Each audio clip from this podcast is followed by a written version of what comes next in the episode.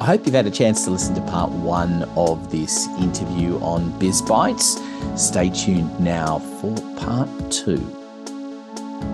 Welcome to BizBytes, brought to you by CommTogether, helping businesses like yours build their brand through telling amazing stories to engage and grow audiences on multiple platforms. I wanted to ask you, I guess, about where this is got to because is there an end? Is there a is there a happy ending? And and and all of this these court cases and things have cost you an arm and a leg, no doubt. And you've got to fund that along the way. Not to mention, can you recoup any of those costs? Where does it, where does it play out? Oh, look, it's not over yet. We won't know the issues, you know, the final issues that need to be sorted out until mid to late February. And I don't even know. We have to attend court. We have to make um, submissions as to how my costs are going to get reimbursed, um, whether the judge might make some sort of injunction to prevent her from doing it again so that there's immediate consequences if it does happen by accident, regardless of whose fault it is. And also some kind of declaratory relief. So, one of the big issues that I have is when you do a Google search, there's still a lot of stuff out there on third party sites that say financial, you know, Sugar Mama's financial foreplay or, you know, related to her podcast and financial foreplay. And I need a piece of paper that will allow me to go over there and say, I have won this in court and you need to take the content down immediately.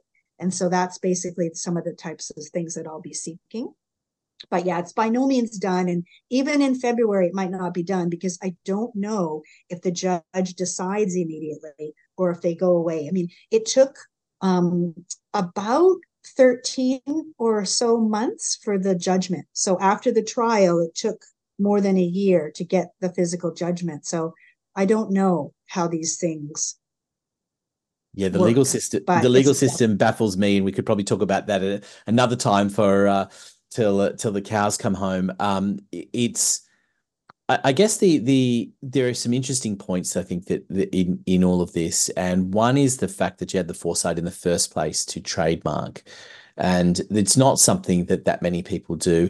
And those that do i find it um, fascinating. Those that do rarely do monitor and follow up.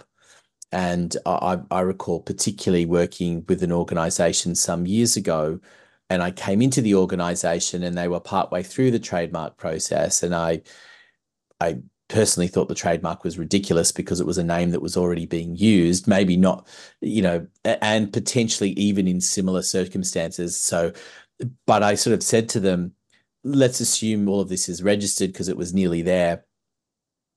What happens if someone opens up down the road tomorrow with the same using the same thing?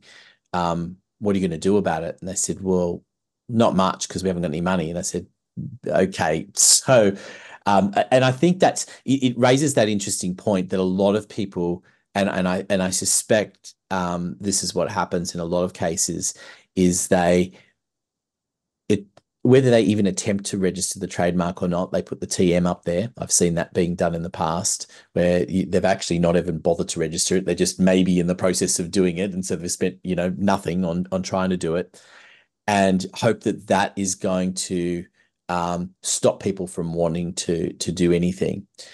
So so there's that aspect of it that um, I, I, think is I wanted to ask you about initially is is what is it because of your legal background that you and because you knew you had something unique in the way that you were addressing this whole thing that made you want to trademark in the first place? I originally started using it in 2009. So late 2009 is when I first published Financial Foreplay as a book. And I was using it pretty much exclusively um, throughout that period until the date that I um, registered it. So I didn't have a trademark for quite a number of years. And to be fair, you know, I have never been challenged. There has never actually been a person in Australia or anywhere in the world who has ever actually challenged my exclusive right to use that as a trademark. And so that tells you a lot about the fact that it is unique, but everybody knew that I had come up with it. And most people knew that when they searched for it, that my books and speaking and you know sometimes i would be speaking at conferences in san jose in california for quickbooks and i'd had the branding up on the slides and stuff and that was going out in front of hundreds of people. So a lot of people thousands of people would have known that i was the creator of this brand. So at first it didn't occur to me to trademark it. But then i started realizing that hey this is valuable and no one else is still using it. Therefore i'm going to trademark it. But i had no idea what it was going to involve in order to defend it because i think the biggest disservice that lawyers are doing to small businesses in this country is telling people to trademark stuff but not properly advising them ahead of time how that what is the plan going to be that you're going to use to protect defend and enforce this trademark? Because if you don't have a plan in place and this happens to you, do you have $200,000 that you can just pull out of your back pocket to spend on lawyers to enforce this or not? I mean, not everybody has to go to court. Let's let's be clear. My lawyers because I've, you know, consulted with various people on this. Everyone has said 76% of people stop at the first cease and desist letter. It mm-hmm. usually doesn't go beyond that. It's it's rare for to get into a situation like where I was in that it went all the way to a trial. Probably only 1% of these cases actually go to trial. And I would hazard a guess, you know, in my humble opinion, no one has ever gone to trial in a trademark matter using an identical mark for the same class of goods and services. I don't think that would have ever happened. I think most people would have been savvy enough to settle. But some people are going to be stubborn. Some people are going to have deep pockets and maybe they think that you're going to give up. Maybe they think that you just don't have the, the stamina to, to go the whole distance. Well, if she thought that, she thought wrong because, you know, her background, I don't know, you know, what she's done, but she's not a lawyer and she's not a chartered accountant. And so I just documented and documented and documented and I persisted and it was expensive and it was stressful and it was hugely you know elongated and delayed more than it really needed to be but it's just about you know i really think that what we need to talk to people more about is helping them to put better plans in place to prevent people from doing this to them but also if it does happen how do they respond to it and how do they settle it so that it doesn't go to court. I mean, in my case, I don't know whether that would have been possible. Because remember, in my case, the infringement went on until April of 2022. So it started in June of 2020 and it was still going until April of 22, 2022. So if I hadn't have taken it to court, I don't think it would have stopped. Right. I don't think I would have been able to get enough leverage to make it stop. I, I don't know. I mean, I can't say with any degree of certainty. But to me, it was always about I need to make it stop. I need to get the content taken down. And now I'm very focused on how do I get the rest of the straggling content down. And so, you know, I think that there's lessons to be learned in all of this, like valuable lessons about, you know, know your opponent. Like, first of all, do you have a plan? Second of all, is your opponent a reasonable person or they somebody that's got too much money and too much to lose from a social media perspective they don't want to they don't want to lose face. It's about ego right? When you're a social media influencer everything's about likes and comments and look at me look at me. Those types of people don't like to be told. They don't like to be wrong. They don't like to you know they're you know above us in their mind right? So even you know it was quite funny even in the the whole court case you know her and her barrister were arguing that you know i don't have any goodwill and i'm this and i'm not you don't need to sprue crap on instagram to be good at what you do right the fact that i've got a legal degree and an accounting degree i've been doing this for 25 years I've worked with tiny companies. I've worked with companies in financial acumen as big as NBN. And I've designed programs, which I demonstrated via evidence in the courtroom for 6,000 employees of that company, right? I clearly ha- have to know what I'm doing. If I can get an NPS score of nine on huge projects I'm doing for multi-billion dollar companies, chances are I'm pretty good at finance, right? But her whole argument was because I didn't have as many Instagram followers as her, and I didn't have this YouTube thing, and I wasn't dancing around in my closet putting on lipstick and putting on clothes and prancing around, that somehow that makes me, you know, having no goodwill and not good at what I do. I wholly, I take umbrage at that. I wholly reject that as any kind of, you know, statement that anybody can make without people laughing at it. That if if we've got to that point in the world where the number of social media followers is any indication of how good you are at your finance job, heaven help us, right? Like we've totally missed the plot. Oh because yes, there are this there's so much in, in in that. I mean, I and I and I think that extends beyond even even this particular case. You know, I'm a I'm a big believer in in quality over over quantity, and um, you know, as as a podcaster, you will have seen as well that uh, there are many uh, groups out there that will advertise that oh, I have a hundred thousand you know downloads of your podcast in the next little bit. Um, and it always fascinates me by the, the way they use downloads. So they're not assuming that, that there's actual people listening to the thing. This is uh, downloads. So you know the, the, things can be manipulated when it comes to uh, when it comes to the to reach and uh, and whether that's a reality or not. And I think you know how we measure these things is important, and that gets back to one other question that I wanted to ask you: is that all of this is been happening, what damage has it done to your brand and the way that you deliver it? And indeed, what have you lost? Do you think you've lost work because of what's been put out there by somebody else? Has that tarnished your brand? It, it's hurt my brand, but in possibly ways that might not be as straightforward or as expected, right? So I think that there has been a lot that has gone on, and I've had to defend myself out there in the media and me defending myself out there in the media, I got actually attacked. So, because to, remember that I said that there were comments made that I had cyberbullied and harassed? Some people took those comments to be correct and accurate. And they came to me on social media and called me a thief and a liar and all kinds of stuff. So I was taking a lot of hits because perhaps people took things the wrong way.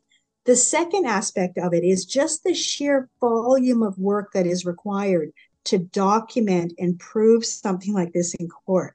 You know, we're talking thousand pages or more of evidence being submitted, and it all has to be, you know, date stamped and organized and legible. And there's all the stuff that happens behind the scenes.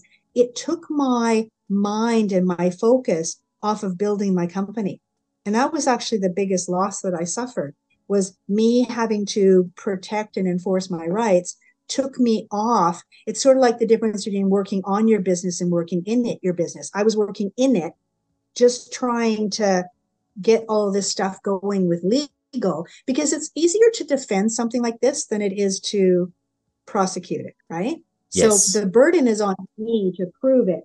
Whereas she just kept saying, no, no, no. She didn't really have to do that much. There was a lot less evidentiary burden really on her with respect to providing stuff. And a lot of the stuff I thought she provided really just, it, I, to me, it didn't seem to have a heaps of relevance to the whole thing. But, you know, that's only my personal opinion. It's not really anything. But I think that was the biggest cost is I took my focus off of really driving the brand and building the business because I had to in order to just get through this thing mm. and um, yeah. Um, wow. It's it is an incredible journey that you've been on and one that um, I guess well, well, it's a, it's a bit of stay tuned. There's a lot of cautionary tales here for people uh, to to pay attention to, and I but I think it's also important to share with people that don't let this go to the other extreme of stopping you from sharing content. Uh, this is that un- unfortunately there are always some bad seeds out there and people will do the wrong thing and that can happen no matter what you can't lock yourself away in a in a bubble i think the vast majority of people treat things correctly, we all learn from each other. And I think there's nothing wrong with that. There's nothing wrong with being inspired by other people and and uh, paying tribute to those people and connecting with those people. Uh, there's a difference between that and and going out and just trying to make some you know make something your own that's that's not.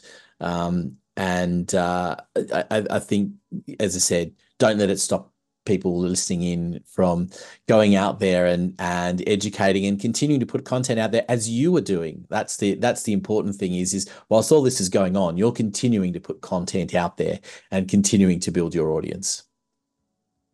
Yeah i i put content out there but i guess social media isn't my primary focus. So for some people it might be you know, for me, it was only a secondary focus because what I do is often quite involved. I mean, the interesting part of what I do is when I get in and work with a lot of businesses, particularly the ones that are larger, I've got to sign NDAs. So I can't necessarily spruik all over social media what I'm doing and make a big stink of it because what I'm dealing with and the type of information and disclosure that I'm privy to is private and confidential. You know, that people consider the things that they're telling me and the plans and the goals and the strategies that they have isn't something that is for public consumption. So I don't get the luxury of getting out and, you know, giving, doing a lot of videos and audio content about physically what I'm doing for some of these customers. And I guess that's the difference. You have to decide what's important to you. Do you want to be out there and creating content and sort of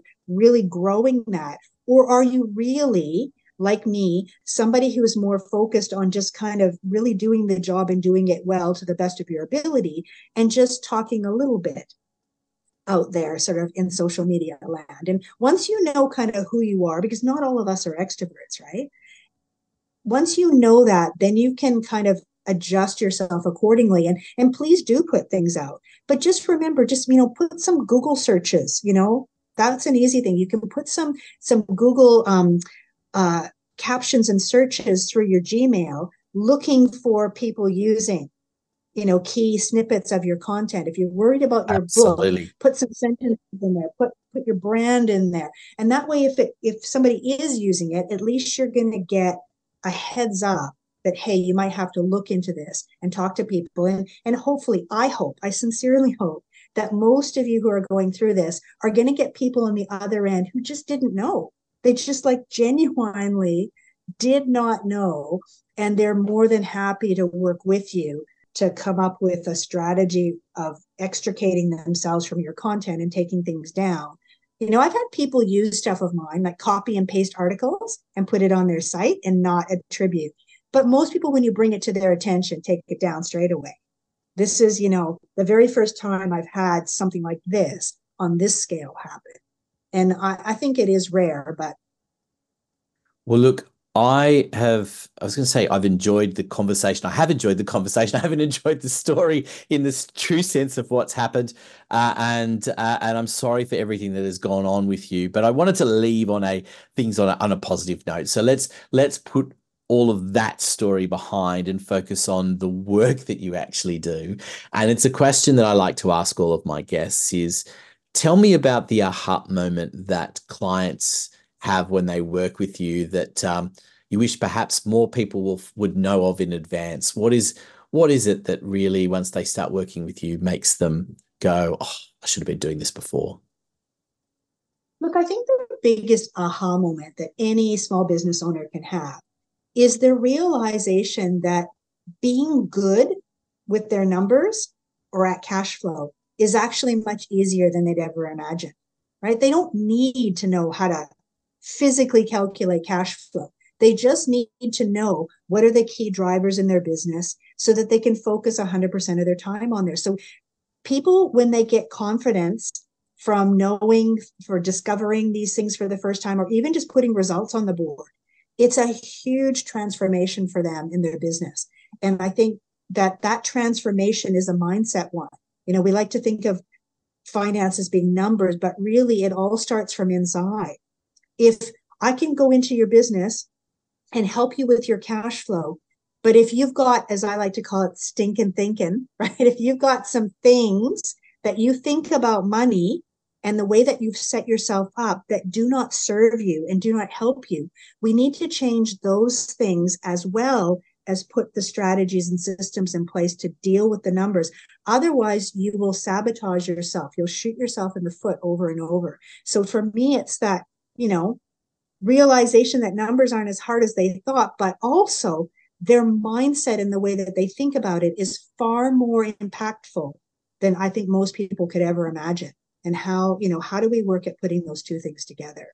You know, I love numbers and my goal is for other people to love them too in in their own way. Maybe not well, I, intimately as I do, but in their own way. well, I absolutely love it, and I do. Uh, you know, I've I've really enjoyed talking to you. I've enjoyed hearing about the uh, about the positives of what you do, as well as uh, the as, as well as the way you've you've ridden this this amazing storm. And and and I thank you for sharing because it's an important one that lots of people should listen into, and I'm I'm sure they have and persevered to the end of this uh, story to to understand where it's at, and uh, we'll keep people informed uh, I'm sure as uh, as this progresses with you, I'm sure we'll have another opportunity to uh, to talk and hopefully talk just positively about the resolution to it all and moving moving further afield and all the rest of it. So, look, thank you again for being a great guest on the program. And uh, we, of course, will include all of the information on how to get in touch with you in our show notes. So thank you again, Rhondalynn, for sharing. My pleasure. Thanks for being a good listener. And thank you everyone for listening in. And of course, uh, stay tuned for the next episode of BizBytes. Biz Bites is brought to you by CommTogether for all your marketing needs so you can build your brand, engage audiences on multiple platforms. Go to commtogether.com.au, follow the links to book an appointment for a free consultation.